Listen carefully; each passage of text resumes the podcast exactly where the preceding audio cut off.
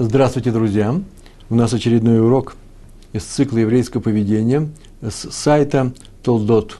Толдот и Шурун, да? Есть такой центр. Э, наш цикл называется «Еврейское поведение», а наш сегодняшний урок в рамках еврейского поведения называется просто одним словом «Спасибо». Это я вам скажу в конце, а пока я вам объясню, э, что это такое означает. Я понимаю, конечно, лекции про благодарность и признательность – это самые популярные лекции у меня в моем цикле – я даже взял и, извините, э, название посмотрел. Были уже у нас такие уроки, как необходимость благодарности, чувство признательности, снова благодарность и так далее. И самый большой процент. И тем не менее, мне кажется, что это э, нужные вещи. Вы сегодня увидите, мы сегодня пройдем тоже что-то новое. Я надеюсь, с Божьей помощью, тема важная и актуальная.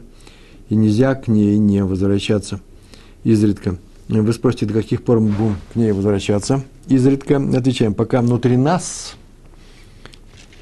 не останется ни тени того, что называется неблагодарностью, холодной расчетливостью, равнодушием к тем, кто нам сделал, кто нам помог, кто нам делал хорошо, и главным образом ко Всевышнему. Вот когда у нас этого не будет, значит, тему мы прошли и поднялись наверх. Между прочим, так устроено, устроен механизм тшувы, тшува, возвращение к до греховного состояния человек совершил что-то, какую-то вещь, нужно ее исправить, он ее исправил, теперь нужно исправить в себе, убрать ту причину, которая привела его внутренне э, к тому, что он это сделал. Потому что мы, Тора наказывает, или Тора требовательно подходит только к тем евреям, тем людям, которые сознательно совершили какое-то прегрешение, а не вынужденно это сказали. Э, замечание в скобках. Многие делают это сознательно. Некоторые люди делают это сознательно, они говорят, они вынуждены. Но мы об этом уже говорили, еще поговорим. Так вот, не больше, не меньше, эту шуву нужно сделать таким образом, чтобы вот эта вот причина в тебе, что исчезла. Если она все еще остается, твоя внутренняя причина, то значит еще не сделал шуву. Вот мы будем говорить на тему благодарности сегодня тоже. Недельный раздел называется «Цав» книга Ваикра. Написано в этом разделе про разного рода м, храмовые жертвоприношения, жертвы. Книга, Ваик, книга Ваикра, 7 глава, 12 стих. Там так называется, так начинается этот стих. Если кто принесет ее, там говорится про мерную жертву, э, Курбан Шломим, если кто принесет ее в благодарность, аля то да, то и так далее. И вот как он ее должен принести – жертву приносят еще и благодарность. И они регламентированы э, в, э, в службе, храмовой службе. И Раша пишет, здесь, в этом же месте, он пишет о четырех случаях спасения при помощи чуда. Сказано, что эти люди должны благодарить небо, небеса храмовой жертвой. Так написал Раша, он взял это из Талмуда, из Медрашим и из Танаха. Как сказано, он сослался на Танах, сказано в Таилим – 107 глава, 107, 107 глава Тагилим, 21 стих и продолжение 22 стиха. Там так написано. Вот доля Ашем Хаздой Венефлуатав Лифней Адам ВСБ Зевхей туда. Да возблагодарят Всевышнего за его милости и чудеса, которые явились людям, явленные людям, да принесут, ну, в данном случае люди, жертву с благодарностью – тот, кто благодарит Всевышнего, должен приносить жертву. Когда стоял храм, сейчас храма нет, и тяжелые наши, тяжелая наша ситуация, но мы должны знать, что на самом деле мы должны не только сказать спасибо Всевышнему за то, что он с нами делает, но еще и принести жертву благодарности. А вот э, э о четырех случаях спасения, так сказал, да? В Раши так написано. А я взял и посмотрел в трактате Брахот, 54 лист, посмотрите, вторая страница. Это мой перевод – из книги. Из, это перевод трактата Брахот, который у меня сделан, уже много давно лежит и ждет возможности быть изданным в свет. Но это сейчас я и прочитаю. Амарав Иуда, Амарав. Сказал Рав Иуда, сказал Рав. То есть Рав Иуда, до него дошло через Рава. Вот что Рав сказал. Арбаат Срихим Леодот. Четыре человека, в данном случае четыре человека – обязаны благодарить Всевышнего. Что значит обязанность? Это не просто пожелание, это обязанность. Если они, этого с ними произошло, они должны принести жертву, такой курбан, жертву в храме. Да, тот да назывался. А именно, они перечислены. И это правило вошло в закон. Йордей Аям, те, которые вышедшие в море, они вышли в море, ну и понятно, что и вернулись, да, ушли в плавание, переплыли море. Олхей Медбород, идущий через пустыню, после того, как они прошли, тоже должны принести эту жертву, что они рисковали жизнью. Умеешь, а я холева не тропе, и тот, который заболел и выздоровел, насколько серьезно, сейчас скажем два слова, заболел, излечился, умеешь, и я хавуш бывается асурим, воеца, тот, кого был заключен в тюрьму, ну, в большинстве случаев в тюрьму не еврейскую, потому что это уже было написано, это Валденский Талмуд, мы жили не в своей стране, так он вышел, попал в тюрьму и вышел на свободу. Вот все они после того, как опасность прошла, должны благословить Всевышнего. Вот все это было выписано. А вот интересно, что мы ведь говорили, Раша привел, сказано в Таилим, 107, да, 107 глава, то возблагодарят, возблагодарят Всевышнего за его чудеса и принесут жертву. А там, в этой же главе, все эти четыре вида есть. Все они есть. А именно, и тот, кто переплыл море, и тот, кто перешел пустыню, и тот, кто выздоровел, тот, кто освободился из тюрьмы. Но почему-то там даны, все дано в другом порядке. В Талмуде, в Вавилонском Талмуде, трактата Брахот, э, сначала идет море, пустыня, болезнь и тюрьма. А там в всем другом порядке. Там именно пустыня, тюрьма, болезнь, море. Ой, сейчас только заметил, как раз наоборот, с точностью наоборот.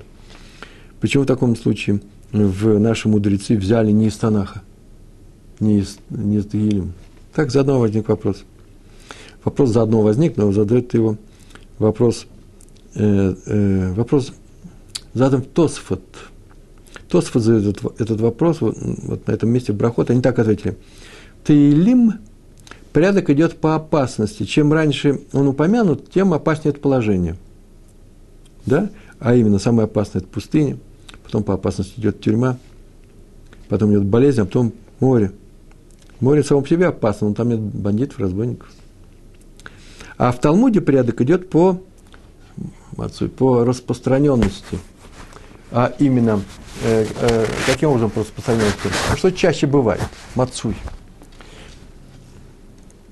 Чем раньше, чем раньше, тем чаще случается. А именно, как в Талмуде было написано, вышедшие в море, чаще, чаще люди в море выходят, чем, чем идут в пустыню. Чаще люди ходят по пустыне, чем серьезно, очень тяжело болеют.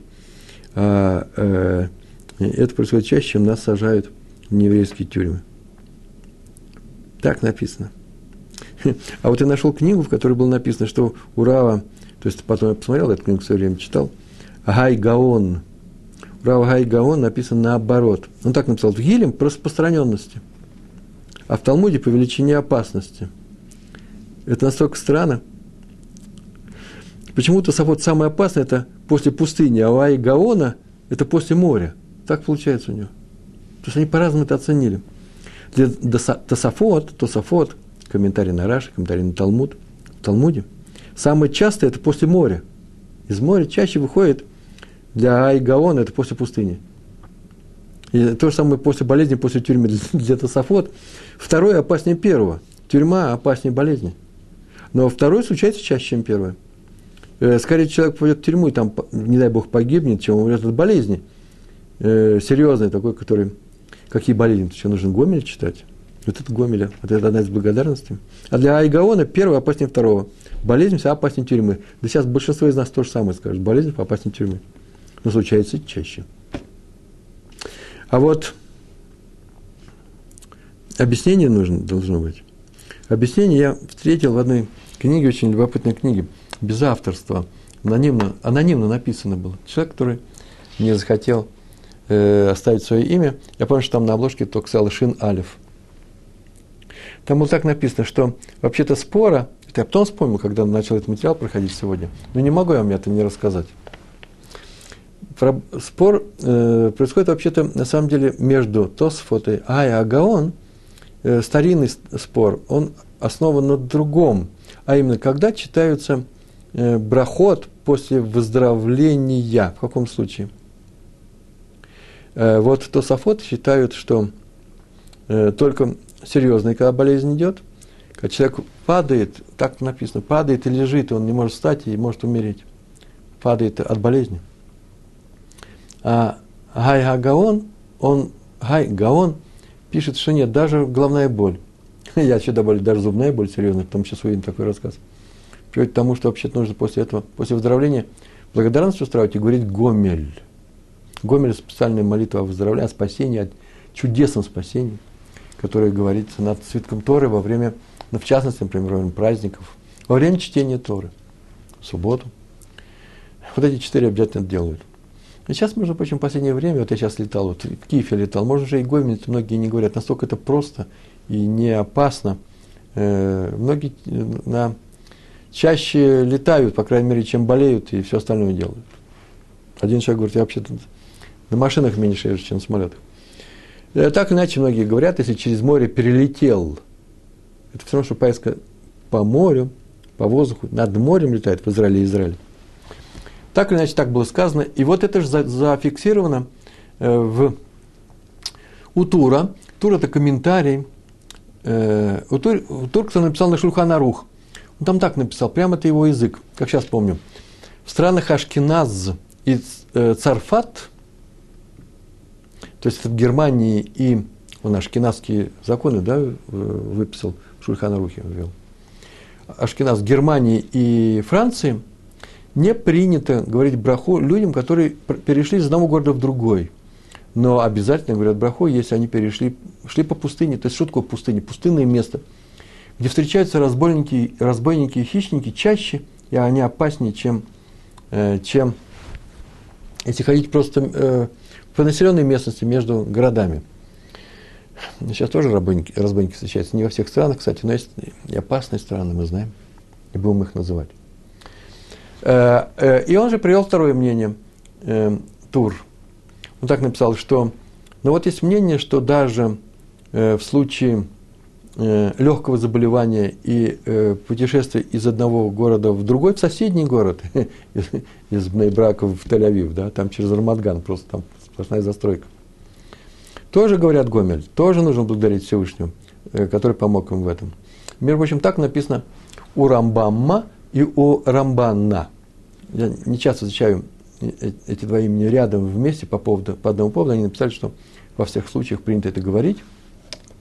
А Веленский Гаон написал, да, да, точно, я вспомнил, э, написал, что вот э, э, о болезнях Рамбам и Рамбан пишут, так то же самое надо понимать и для путешествий. Объяснение это очень простое. Дело в том, что э, спор этот происходит следующим образом. Спор приходит следующим образом. Э, это не объяснение, уже объяснение было. Во всех случаях мы говорим э, браху, благодарность Всевышнему, даже если легкое заболевание, даже если есть легкая опасность при путешествии. А э, так описывается опасность. А что такое, а что такое мацуй. А что такое распространенность? А вот то, что менее опасно, то и более распространено. Просто идет разная оценка. Вот Тосфот э, более, как сами Тосфот считали, что в, э, самое опасное это не что, не что иное, как пустыня, где есть хищники, где есть разбойники. Пустыня – это не Сахара, а более-менее населенная разбойниками пустыня – и она самая опасная, поэтому она меньше всего встречается. И поэтому, что? Поэтому Талмуд приводит другой порядок. А для, а для, для Тосфот, а для Айгаон, он пишет, что нет, пустыня менее, менее опасна именно в силу того, что она чаще всего встречается. Почему? Потому что потому люди и ходят по пустыне. Значит, он просто жил в другое время, в других пустынях тогда. Так или иначе, это очень интересная тема я остановился посередине, иначе мы не кончим сегодняшнюю, сегодняшнюю тему. Надо говорить спасибо, спасибо, что вы э, дали мне такую возможность так долго говорить на эту тему, а сами переходим к благодарности. Потому что разговор идет ведь о благодарности Всевышнему. Четыре вида человека, людей должны говорить благодарность на тему э, по э, своему э, чудесному избавлению от этих четырех опасностей. На той же странице Брахот, на том же листе, 54-м листе, написано и о чудесах, что если человек видел чудо, которое совершили с ним, он должен говорить эту благодарность Всевышнему и принести жертву, когда был храм, его дети, потому что это его родители, э, э, в этом месте был, была, в этом месте с ним произошло чудо, а весь еврейский народ в том месте, где было при, сделано чудо для всего еврейского народа. Первый рассказ у нас сегодня такой. Раби Шимон Калиш. Это Адмор из Замшинова. Его часто называют еще Адмор из э, Скерневиц. Я не знаю, где ударение поставить. Скерневиц. Это город в Польше. Скерновцы. В Польше. Он был сын э, Раби Минахами Менла из Адмора из Ворки. И амшиновские хасиды – это одно из ответвлений э, ворковских хасидов. Такое известное течение, очень сильное, мощное. Входит в десятку, входил уж точно в пятерку самых мощных течений хасидских. Однажды он спросил своих хасидов, следующий вопрос им задал. Мы произносим перед э, наступлением субботы вот тоже стих из Тегилем, из того же, из того же, э, из того же, из той же главы Тегилем, 107, но 40, 43 стих, там так написано, Михахам Вишмора Элли. Вейдбунену хаздей Адон, Ашем.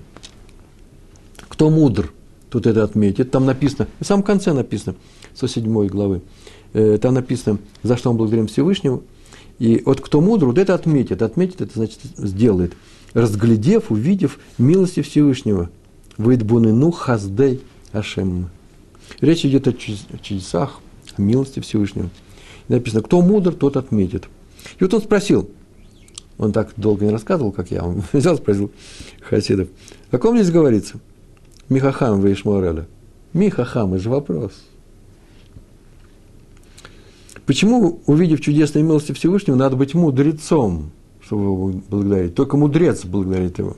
Вот природа его, то есть э, корень его вопроса. И хасиды не ответили, но не задумались. Вообще лучше не отвечать на вопросы Рэбе. Он сейчас спрашивает, поэтому он сейчас и ответит. Если вы слышите израильтянина, который тоже спрашивает вас, а почему в Торе написано то-то, скажите, да, почему. И он вам будет очень благодарен, потому что он пришел вам рассказать об этом, а не, не услышать ваше мнение. И, в принципе, многие евреи. И, хотя вот э, русскоязычный еврей может задать вопросы и ждет ответа. Я, я-то думал, что он мне сейчас пришел рассказать что-то. А это случай общеклассический. И он сказал, в чем дело, и они смолчали, и он ответил, хм, кто, почему именно мудрец должен увидеть милость Всевышнего? В этой главе Таилим говорится о четырех типах людей, которые спасены Всевышним, да? Должны его благодарить. Кто мудрец? Так вот, тот, кто благодарит Всевышнего прежде, чем Всевышний его спасет, и тогда его не надо будет спасать. Так сказал э, Адмор из Амшинова, Раби Шимшин Калиш. Шимон Калиш. Он Шимон Шолом Калиш, насколько я. Слышите? Всевышний хочет благодарности. Сейчас скажем два слова, почему, зачем Всевышнему наша благодарность, что без этого ему было тяжело. Но раз благодарность уже есть до события, то и событие неприятно со знаком минус, его не будет. Вообще, это очень важная тема. Когда мы молимся к Творцу, зачем мы молимся Творцу, когда мы просим чтобы он нас спас? Вот попали мы в беду уже, предположим, мы попали в беду. Когда мы молимся? Ну, когда мы попадем в беду, в такую ситуацию, которую вообще без спасения невозможно выжить. Ну, трудно выжить. Ведь попадаем мы в такие ситуации не случайно, не так вот случилось, шли, шли и попали. Такого не бывает. Вот это есть беда, трагедия, несчастье еврейским народом, несчастье. Почему в них попадаем? Ну, в двух случаях. Первый случай, если сами мы сделали какое-то прегрешение, и теперь э, наказываемся по принципу меда меда, мера за меру – раз мы поступили плохо и не сделали это шумы, сами Всевышний поступает плохо, ну, плохо, больно, и для того, чтобы мы больше так не вели себя. Он не наслаждается от нашего несчастья горя, он хочет, чтобы мы что? Как мы с детьми своими. Если мы чуть-чуть его ругаем, наказываем, чуть-чуть, много нельзя, не дай Бог. Мы же хотим, чтобы он справился, а не для того, чтобы мы наслаждаемся, не дай Бог, от того, что он сейчас плачет, страдает мальчик. Мы его не наказывать хотим, мы наказываем его для того, чтобы он справился. Так если мы сейчас должны справиться, вот для этого нам пришло это плохо. А второе, когда он хочет Всевышний, хочет нас научить преодолевать какие-то препятствия. Помните, мы говорили в самом начале, часто говорили в последнее время, давно не говорили, что в каждом событии у нас есть четыре составляющих, четыре аспекта этого события. А именно мы видим э, четыре грани такие – наказание, награда, испытание и урок. Испытание и урок очень близки друг к другу. Урок – это урок, а в конце идет э, испытание. Вот это обычно, куда мы попадаем, это испытание. Так говорят, ты должен преодолеть это испытание, у меня такое-то несчастье. Ты это испытание должен преодолеть, Всевышний не дает испытаний, которые человек не преодолеет. В этих двух случаях э, мы попадаем в тяжелую ситуацию, а именно, чтобы нас, мы, нас наказывают или нас не испытывают, а нам дают возможность преодолеть. Так почему приходит нам наказание или испытание? Почему оно приходит? Чтобы мы улучшили свою природу, чтобы мы исправили самих себя. Поэтому нужно изменение внутри нас – пришло нечто внешнее, нам болезненное, теперь убирается это внешнее болезненное. Когда? Тогда, когда мы или потенциально можем справиться, или исправляемся. Вообще лучше справиться. Вот если мы изменяемся, улучшаемся, исправляемся, вот так происходит чудо спасения. А другого не бывает. Самое интересное, что еще важный момент, нужно об нем сказать. У нас в последнее время на семинаре я говорил об этом. И вообще, чем вот при, чем я сейчас переполнен, то я рассказывал на своих уроках. Так вот это было сейчас в Киеве, я из Киева вернулся. И вот там поднимали эту тему. Дело в том, что вообще любое препятствие, любая трудность, любое испытание, любое да, несчастье, все это, как мы говорили, испытание сделано для чего-то. Так вот, его, его ну, можно преодолеть. Оно не просто задерживает наш бег продвижения вперед, нет, оно нам помогает вырасти, подняться. И не будь его, и не будь его, мы бы, может быть, медленнее продвигались по этой лесенке вверх. Вот отсюда и получается, что когда я вижу это испытание, я исправляюсь изнутри, а я еще и ускоряюсь. Получается, что тот, кто сделал шуву, исправился, тот и поднимается больше, чем тот человек, который плохого ничего не сделал, и поэтому он не наказывается, идет своим ходом. Извините за скороговорку, но сейчас это немножко не наша тема, но это важно, надо и это сказать. И поэтому, когда мы видим какое-то испытание, которое пришло в моей жизни, ну, просто, нужно просто знать, что Всевышний не просто меня наказывает, он меня учит – поступать по-другому, мне дает возможность это испытание преодолеть и стать сильнее. Пример. Люди бегут. Я уже говорил этот пример, он родился на одном из уроков, здесь видеоурок. Люди бегут, спортсмены бегут на лыжах через лес, у каждого своя трасса. И человек, который идет хорошо, и э, э, по трассе, который ему тренер, э, пилот, да, тренер ему, штурман называется, да, э, э, говорит, и он слышит это, он бежит, и вдруг он выбегает, идя по своей трассе, к речке, глина, э, вода, снег кончился, э, можно забраться на горку, там то же самое, глиняный откос, э, крутизна большая. И он говорит тренеру, что-то он попал в ситуацию, трасса, тупик, приводит его к тупику, на что тренер ему тут же моментально отвечает, поднимайся на эту горку, это трамплин. Ты просто перелетишь через эту речку, ты еще разовьешь скорость, ты придешь первый. А сначала это казалось ему бедой и э, поражением, тупиком. Так вот он и сказал. Видите, сейчас мы в новом свете описали то, что сказал Раби Шимон Калиш, Адмора Замшинова или Скерневец, о том, что он сказал, умный, благодаря Всевышнего, э, до того, как несчастье произойдет, и поэтому несчастье может уже и не происходить, оно ему и не нужно. Второй пример.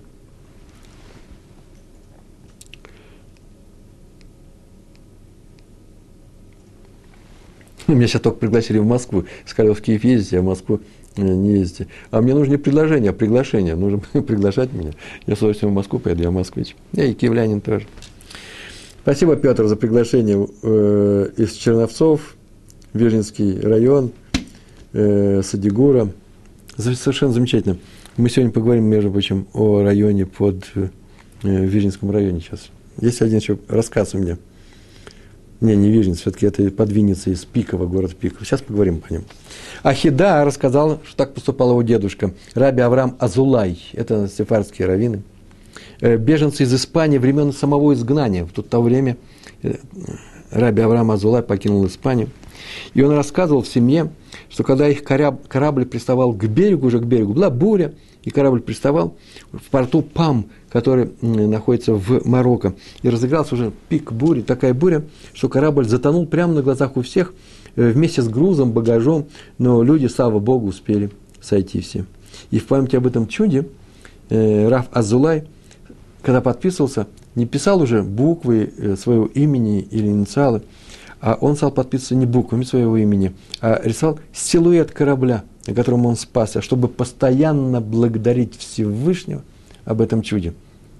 Смотрите, вот два разных рассказа, и все это на одну тему.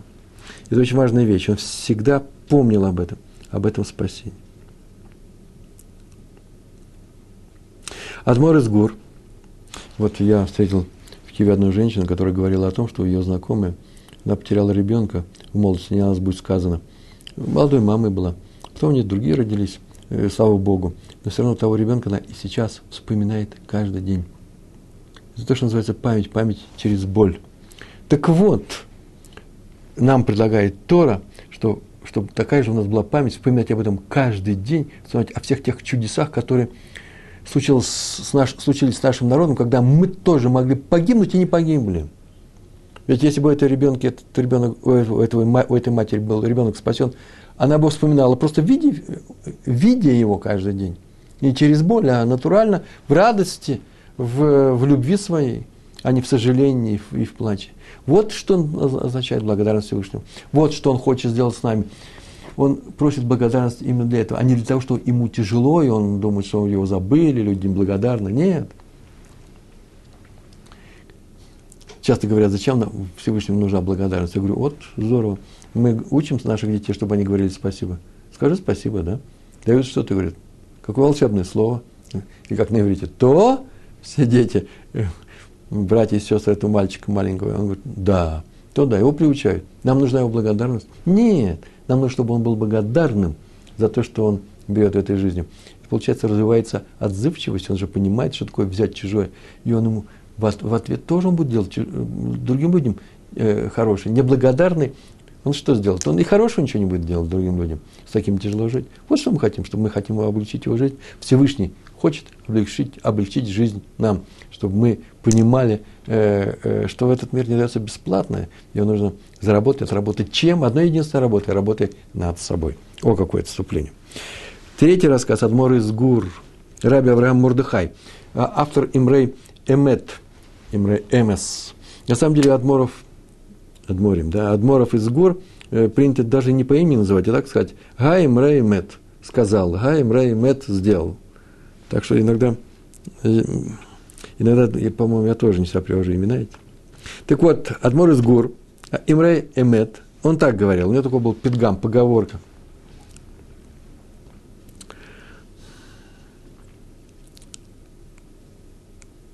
Ну, такой, так, фраза такой длинная, не поговорка, а длинная фраза. Когда во время бури пассажиров укачивают, нас укачивает, он сказал, и мы становимся больными, а потом выздоравливаем, выздоравливаем после морского путешествия, то мы благодарим Всевышнего – как те четыре, которые должны отблагодарить, да, и те, которые через море переплыли, те, которые выздоровели. И добавляет. Но мы тем более должны его благодарить, когда нет бури на море. Это прикликается с тем, что сказал Равкалиш перед бедой, чтобы беды не было. А тут прям перед конкретной вещью, прям один к одному он сказал. Бури на море нет, он нас спас от бури до того, как э, буря должна была прийти. Не во время бури, не после бури. Так сказал Адмор из Гур. А теперь другой Адмор из Сасова. Райд Мойши Лейб. А, он не один в этом рассказе присутствует. Он присутствует в моем рассказе, который я взял с книжки, э, с Адмором из Пикова. Вот этот город называется э, где-то Винницкой области или губернии, где-то в районе Винницы. Раби Сроэль. Раби Сроэль, так его звали. Раби Сроэль Мипиков. Адмор Мипиков. Э, кстати, между прочим, Раби Сроэль был сыном Раби Леви Исхака из Бердичева. А вот, теперь мы вышли на ну, знакомые э, ориентиры. Так вот, однажды Адмор Сасова взялся, сам напросился сопровождать Адмора из Пинкова в его поездке по делу выкупа пленных. Ну, скорее всего, он собрал деньги для конкретных евреев, которых посадили э, не евреи, посадили в тюрьмы. И чаще всего не евреев сажали э, не за разбой, не за хулиганство, не за, не за уголовные дела, а по наговору для того, чтобы вытащить деньги. Э, так в истории э, нам известно. И поэтому они были самые настоящие пленные, за которых нужно было платить э, выкуп. Его посадили в тюрьму. Это было несправедливо, надо было срочно выкупить. И он поехал в эту поездку по выкупу одного человека или многих по выкупу. Дело было лютой зимой. Адмор Сасова его сопровождал, а они с трудом через какие-то снежные заносы добрались. Погода, не погода была жуткая, не разыгралась, темно, снег пошел. Такого-то постоялого двора, там им дали комнату без печи, печи не было, э, с разбитыми стеклами, чуть теплее, чем на улице, ветра меньше, но все равно тихий ужас. И мороз крепчал. И Раби Исроэль, который не привык, Раби Исроэль – это сын э, Раби из Бердичева, не привык к таким морозам, очень страдал. Это его поездка была. Раби Сасова его сопровождал. И Раби Сасова сказал ему, вот такую фразу он сказал, он чуть старше был, длинная фраза, на русском языке так звучит, вот ты лежишь на ледяной кровати, охаешь, ухаешь, там было ой вовой говоришь, укрытый дырявым тонким одеялом, который совсем не греет. Но если бы ты ранен был в бок, подсуа, бок у тебя был бы, кровоточил, не дай бог, ты не смог бы вертеться из стороны в сторону, как делают все, кому холодно в постели, чтобы согреться. Вот как ты вертишься. То на одном боку полежит, пригреет его, да, то на втором боку полежит. А если бок болел, ты бы не смог вертеться. Ты вертишься, ты можешь согреться. Слава Богу, что ты не ранен в бок. Оду ляшем китов, сказал он. И тот согласился с ним. Оду ляшем, это называется, возблагодарим Всевышнего за, все его, за его хорошие дела. А он продолжал, Раби Сроль. Не, Раби Сроль его слушает, а Раби Сасов продолжает. А если бы ты был, честно еврейский разговор, а если бы ты был рави, э, ранен в оба бока, то не смог бы лежать ни на одном из них. Не дай Бог. Поэтому тихо лежал бы на спине. И тебе совсем было бы холодно, и, и, и ты бы замерзал. Но это не так, слава Богу. О, доля Шем китов, килюнам хаздой. И тот тоже сказал, да, здорово, у меня два бока нормальные. А то я лежал на одной спине. А, он сказал, на одной спине. Если бы, ко всему прочему, у тебя была бы рана на спине, ты смог бы лежать только на животе, вот тогда бы тебе совсем было бы плохо. Но у тебя нет раны на спине, ни на одном боку. Ты можешь лежать, вертеться, сидеть, стоять, ходить. И он не заметил, как Раби Исраиль уже стал стоит напротив него, и он закричал «Оду ляшем китоев!» И э, Раби Исраиль, Адмур, э, э, Адмор из Пикова, сын Рава из Бердичева, тоже закричал «Оду ляшем китов!» А если бы у тебя не была бы рана на животе, уже кричал радостный и довольный Раби, Раби Сасова, то он, не дай бог, конечно, ты даже не знаешь, что бы ты чувствовал. И тут они, он пожал ему руку очень горячо и начали не от радости танцевать. Вот так танцуя, они и согрелись. И кричали «Воду ляшем китов, килеоном хаздой», потому что благодарим Всевышнего. Ну, такая хазийская история. Раби Александр Зискинд из Гродно. А, Родно, Гродно. Он так написал в своем завещании. Большие раввины оставляли завещание. Они не просто написали, что кому, а они завещали духовный свой уровень, то есть свои достижения. Э, чего они в жизни добились, те истины, которые они увидали. Вот на что нужно обратить внимание их детям. Не потому, что они так это хорошо у них, у них сыграло. Это э, письмо Рамбана, мы знаем, да, на такой же тему. Вот каким нужно быть моему сыну. А еще это относится, он, они знают, они знакомы с этим сыном, своим, своими детьми, они знают, что чего кому более соответствует. Так он в своем письме э, в завещании так написал. Всю жизнь я благодарил Всевышнего за все его дела, большие и малые, которые он сделал мне на пользу, в спасение. Прям перевожу прямо его, с его письма. И было их так много, что невозможно их все перечислить. И добавляет, даже, даже когда я ослабевал от зубной боли, так написано, когда она проходила, я благодарил его в молитве, благословен ты, пославший мне выздоровление от большой боли.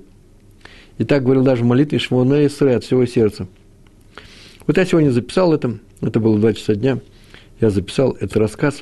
В это время моя жена уходила, и раньше времени она уходила из дома. Я спросил, в чем дело, она сказала, я иду к зубному врачу, боль очень сильная. В наше время еще бывает зубная боль. Ну, там э, после или между операционной какие-то вещи. Ничего страшного, но боль была. Я сказал, так надо радоваться, что вот Э, так сказал раби Александр Зискин из Гродно. Слава Богу, что меня вылечил от зубной боли, а не от чего-то большего, э, э, тяжелого. Зубная боль не самая тяжелая. Это называется рафуашлама. В эту прям секунду, когда я написал это, и оказалось, что моя жена вот идет с этим. Потом позвонил, все нормально, все прошло. Я надеюсь, сейчас ничего этого нового нет. Так или иначе, благодарность к Творцу, лежит в основе еврейской веры. И первая заповедь начинается, первая еврейская заповедь, заповедь Тор, начинается словами «Я Всевышний, который вывел вас из Египта». А потом сказано «Да не будет у тебя других богов, кроме меня». Так сказано. Получается, что именно факт спасения евреев Всевышним положен в основу заповедей. Какой заповеди? Признание евреями Творца э, единственным своим Богом. И все же зиждется на этой, э, э на заповеди, все заповеди, 10 заповедей, держатся на нашей к нему благодарности. Почему было сказано, я тот, кто вывел вас из Египта, и поэтому у вас других богов не может быть. Почему означает, что в чувстве благодарности у вас должно быть в основе всего лежать. И раз мы соблюдаем первую заповедь, считая его своим единственным Всевышним, он нас вывел из Египта, то соблюдаем все остальные. А он считает нас в силу этого своим народом. В чем это выражается? В том, что он продолжает спасать нас всегда. Не просто разговаривает с нами, не просто дал нам Тору, а он просто с нами активно сотрудничает. Как сотрудничает? Помогает нам жить и выполнять эту, э, эти заповеди. На этом основано наше чувство, вера в нем, надежда в нем, бетахон называется. Значит, в основе всего чего? Чего в самом начале? Что мы сейчас назвали? Благодарность. Поэтому он считает нас... Цепочка очень простая. Благодарность, наше соблюдение, он наш Бог. Он нас спасает. Вот отсюда необходимость признания благодарности. Необходимость благодарности Всевышнему, в силу, которого, в силу которой мы живем как народ – об этом пишет э, Раф Хайм Каневский. Раф Хайм Каневский. Шалита. Написано в Шульхана Рух. Там так написано. Суббота перед Песохом называется Большой субботой. Шаббат А Гадоль. Кстати, между прочим, мы сейчас находимся, если кто слушает меня в, прямой, в прямом эфире, мы находимся сейчас перед субботой, перед Песохом. Еще одна суббота, потом Песох. Песах тоже в субботу, но эта суббота будет Шаббат и Хагадоль. Так вот, мы находимся в, перед этой субботой, Шаббат и Хагадоль. Одна из причин, почему я вообще взялся за этот урок. Почему? Она большой называется, потому что написано Шульхан Арух. Суббота перед Песахом называется, э, называется потому что произошли чудеса, которые в этот, в этот день случились. Вопрос, чем эта большая суббота фактически отличается от остальных суббот? На уровне наших действий, на уровне законов. Ведь Шульхан Арух – это сборник законов. Он нам, а он нам написал, эта суббота является большой субботой. Какой закон нам сообщается, когда говорится, почему, именно в силу чего, эта суббота называется большой? Почему так? Так вот так и звучит этот закон. В эту субботу мы должны благодарить Всевышнего за чудо, за чудеса, которые были явлены в этот день, перед выходом из из Египта. И сообщает, что Раф Лияшев, Шалита, прямо сейчас, он за едой каждый раз говорит в эту субботу Лихвот Шаббат Гагадоль. Мы-то говорим, как Лихвот Шаббат в честь субботы, а в эту субботу он, у него такой мингак, такой обычай, Лихвот Шаббат, Шаббат Гагадоль, Шаббат Гагадоль. И поскольку Раф Ильяшев он сейчас с нами, чтобы до 120 лет праведнику жить, то э, он, скорее всего, и в эту субботу скажет эти слова. Ну, прямо через несколько дней, когда он будет что-то делать для субботы и во время субботы. У него так положено в их семье, так они говорят. То есть мы обязаны благодарить Всевышнего за каждое его чудо. Кстати, между прочим, так поступали наши працы. Благодарили Всевышнего даже в именах детей, которые у них рождались. Так поступила Лея – так поступил Йосеф, так поступил Моше Рабейну, да, Гершом был назван Елезер, Всевышний помогал ему, несмотря на то, что он жил в, э, был гером, был жителем в чужой стране среди других народов не еврейских, антиеврейских. Лея так назвал Иуду, благодаря, э, благодаря Всевышнего. Иуда, тот же корень Моде, благодарю Всевышнего за то, что дал мне сына, четвертого сына. Э, понятно, что вообще-то надо было бы уже и первого так назвать, да? А она назвала, назвала так четвертого. Ну почему, кстати, чем четвертый необычнее первого? Да потому что было четыре жены у Якова, И э, известно было, что будет у, них, у, них, у них будет 12, у него, у Якова будет 12 сыновей. Значит, вообще-то предполагалось, что каждый родит трех. И поэтому, когда Лея получила четвертого, она возблагодарила Всевышнего Оду, Ляшем, Китоев, Оду, это Юда, за то, что ты мне дал. Понятно, что авансом надал больше, чем вообще-то мне полагается. Когда дается больше, чем полагается, называется авансом. Нужно будет отработать. Иудеи, а мы есть. Мы все евреи современные. Происходим от Иуды, ну, кроме Левим, Куаним, которые живут с нами, но они настолько уже, они же берут наших жен из нашего колена, они же настолько иудеи давно, что даже говорить не приходится. Это иудейские коэны, иудейские левим. А раз так, то все мы входим в эту благодарность. Раз так, то мы живем авансом. Мы все еще получаем от Всевышнего э, его милости, и нам еще нужно отработать, нам еще нужно, э, их еще заслужить нужно. Рашвадрон, он написал такую историю, в его книге написано. Однажды один из тех, кто спасся через Шанхай, да, и Шават Мир через Китай э, во время во время войны, и всю Россию приехали. И однажды этот человек получил, один из этих людей, который тоже помогал, там он помогал рабаним, которые ехали там, раввинам, э, смотрели за этой Ешивы. И через много лет он получил от духовного руководителя Ешивы мира, раби Хискеля Лейбовица, э, письмо, в котором он написал, что он благодарит за все, что он сделал в деле спасения Ешивы, и извинился за опоздание. Он написал, что у него не было адреса этого человека. Он бы написал раньше, но так получилось, что они расстались. И но только сейчас, только сейчас он, этот адрес появился, и он тут же написал ему письмо. А этот человек в это время был женат. И женат он был уже 12 лет, а детей у него не было. Поэтому он сказал, ой, вместо благодарности, может быть, нужно, я бы с удовольствием попросил бы у Рава Лейбовица браху на рождение детей. Сказал, сказал он так, своей жене объявил, и поехал к Раве Лейбовицу. Они встретились, и происходило это сразу после Песаха. И приехал к нему, встретились и рассказал про свою проблему.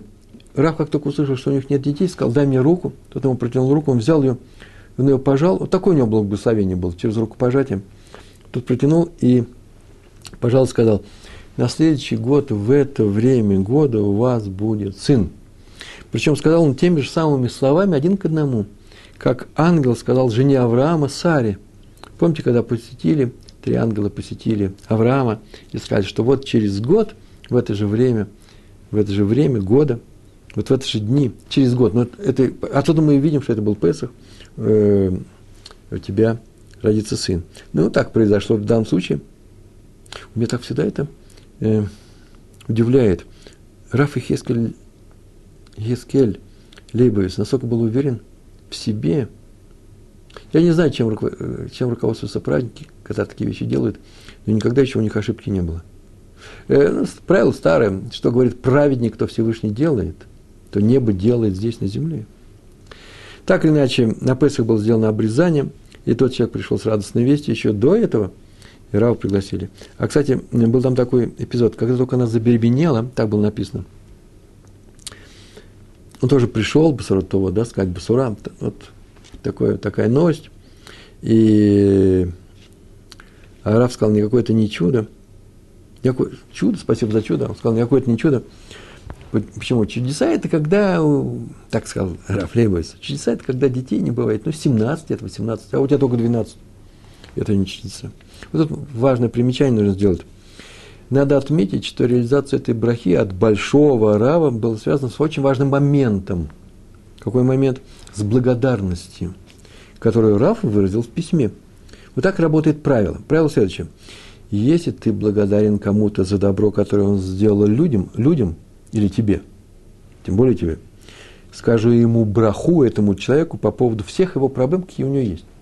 И эта браха сработает – если ты благодарен кому-то, скажем ему браху, и у него эта браха сработает. Что сделал Раф Лебовец? Это уже проходили на одном из уроков, там было подробнее рассказано, здесь еще сказали еще один раз.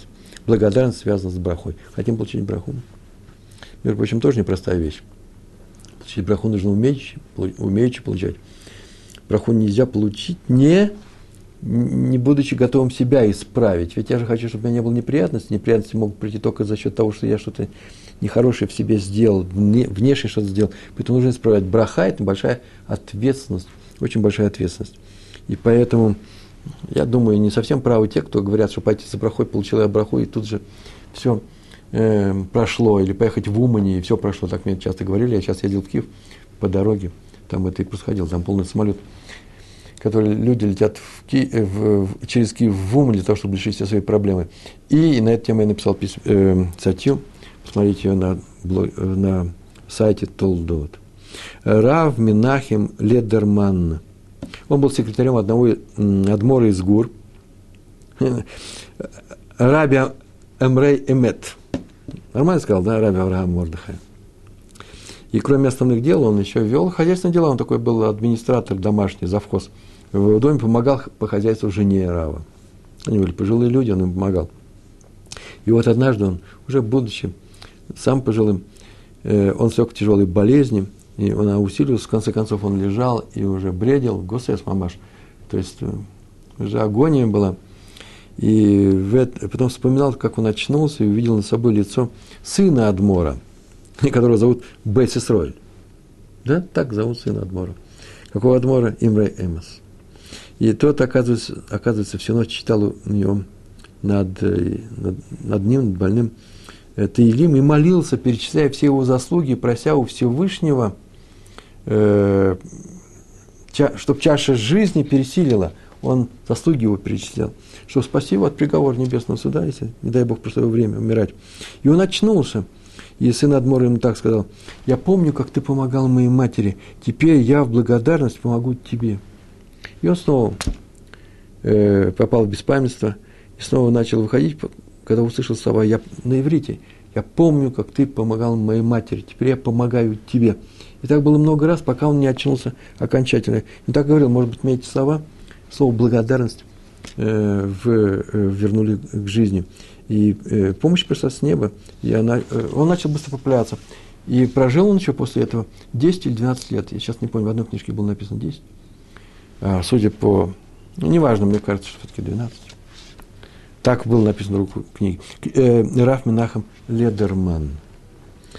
Видите, и эта помощь тоже пришла ему с неба. С чем? С благодарностью. Раби Яков Каменецкий. У нас осталось с вами 12 минут, а мы успеем с Божьей помощью. И скажем, «Оду ляшем китоев». Яков, э, Раби Яков Каменецкий. Раз Раби Яков Каменецкий, значит, история происходит в Америке – так вот, когда он произносил «спасибо», ну, на иврите, наверное, то да, а может, по-английски «thank you», что там по-английски говорят, то было видно, что он не просто говорит, не автоматически говорит, как люди говорят, дайте спасибо. А он делает это неформально. Знаете, как говорят на иврите, там такое выражение было. Он говорит это всеми своими 248 органами, рамах. Он говорил всем своим телом. Вот попробуйте так сказать, что не просто так сказать спасибо, а прочувственно вот мне помогли, сделали всему мне хорошо, не части меня, а всему мне. Вот я всем с собой и говорю спасибо. И однажды некий один еврей какой-то подвез его к тому месту, где происходило равинское собрание. Большое равинское собрание. Он вышел из машины и увидел одного из раввинов, кто тоже, который тоже пришел на это собрание. И с ним заговорил, о чем-то не поговорил, то он оглянулся, чтобы сказать спасибо всеми своими органами. А машина уехала. Он так расстроился, он начал спрашивать, поскольку поездка была случайная, но можно было найти, потому что это был еврей. Он начал расспрашивать, кто знает этого шофера, как с ним связаться, и не успокоился, пока ему не сообщили телефон, пока он не поблагодарил э, э, по телефону. Он вообще просто себя, как все говорили, себя не находил Раков, Раби Яков Каменецкий, пока не сказал спасибо.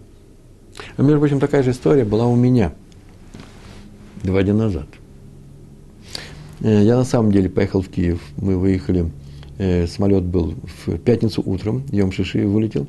Потом там был семинар в Киеве.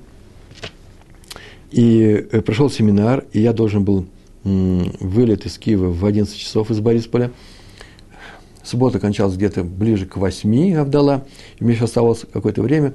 И шофер, который меня привез, который работает с синагогой, синагогой Щековицкой улицы, да, в общем, Киевская Ешива, синагоге на улице Чековицкой на Подоле, должен был приехать где-то без 10 9, И мы выходили, и я сказал, вот как жалко, так я по городу, ты уже темно, и не походил, и не, и не побыл. А вообще-то Киев мой родной город, там все детство провел, все летние месяца в родни, на Подоле я жил. И вдруг подошли ко мне три совершенно замечательных еврея. И сказали, что они сейчас меня поводят по, по Киеву, по Подолу.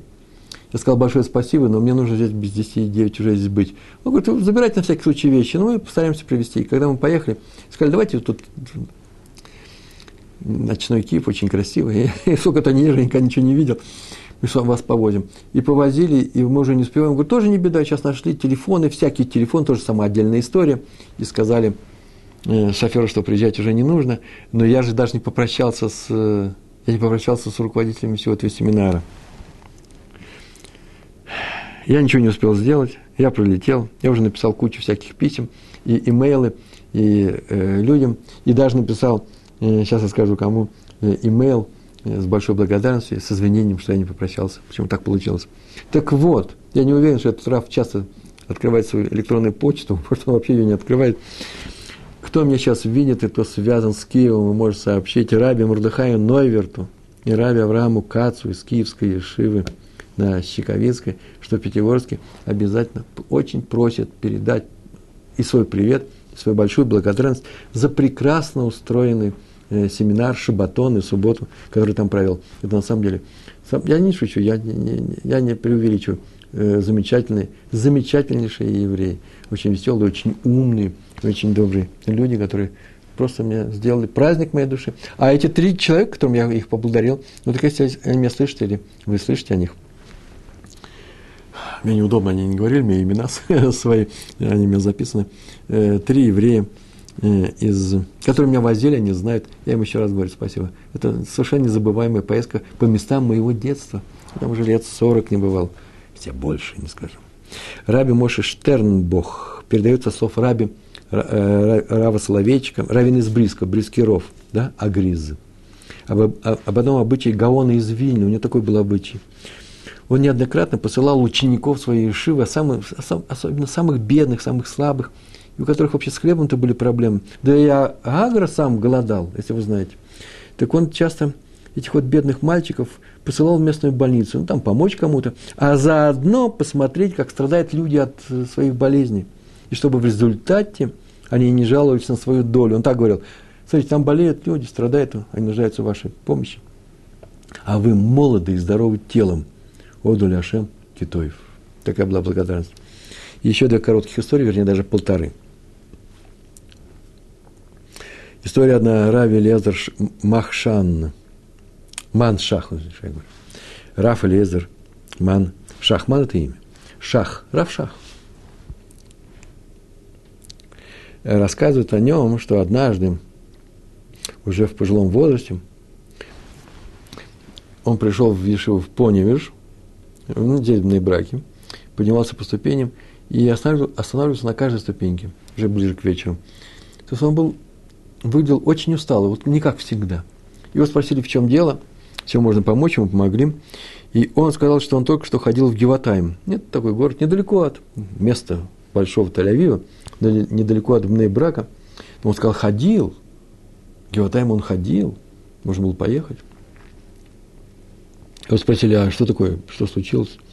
Или он сам рассказал, без всякого вопроса, рассказал, что когда он был совсем юным, совсем молодым, он был очень бедным человеком, он сидел все время, учился, и главным образом страдал э, от голода, а еще больше от холода, страшного холода, который вот в тех краях был. И вот однажды один еврей пришел к нему, и видно, что он шел не, не близко, шел, принес ему, и самому-то ему было холодно, но он принес старое пальто. Ну, люди бедные, он принес ему старое пальто, и заботливо этому юноше, прямо здесь же, в зале, где он сел над Гемарой, над Талмудом, его надел на, положил на спину. Э, Сынок, вот, э, согревайся, чтобы тебе хорошо училось. И сказал, Бару Хашем, есть такие люди, как ты, учись.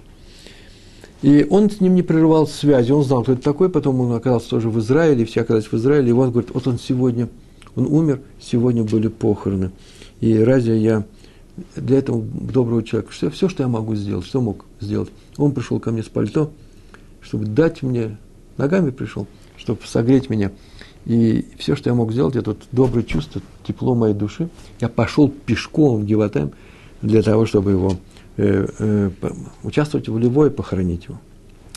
Ну и совсем осталось немного. В начале урока мы говорили, в самом, самый первый наш рассказ, если вы помните, Раби Шимон Калиш.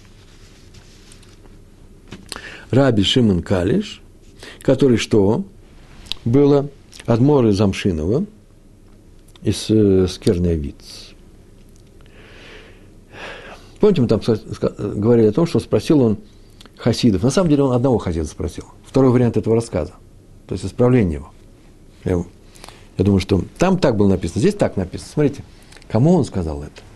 Он спросил, почему, чтобы увидеть чудесные милости, чудеса Всевышнего, надо быть мудрецом?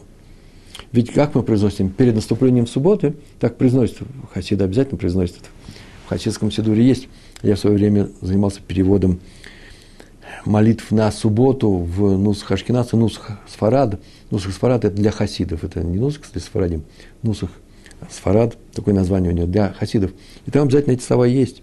Михахам вейшмор эля, вейшбану, в едбанину хаздей ашем. Кто мудр, тот, тот отметит, разглядев милости Всевышнего.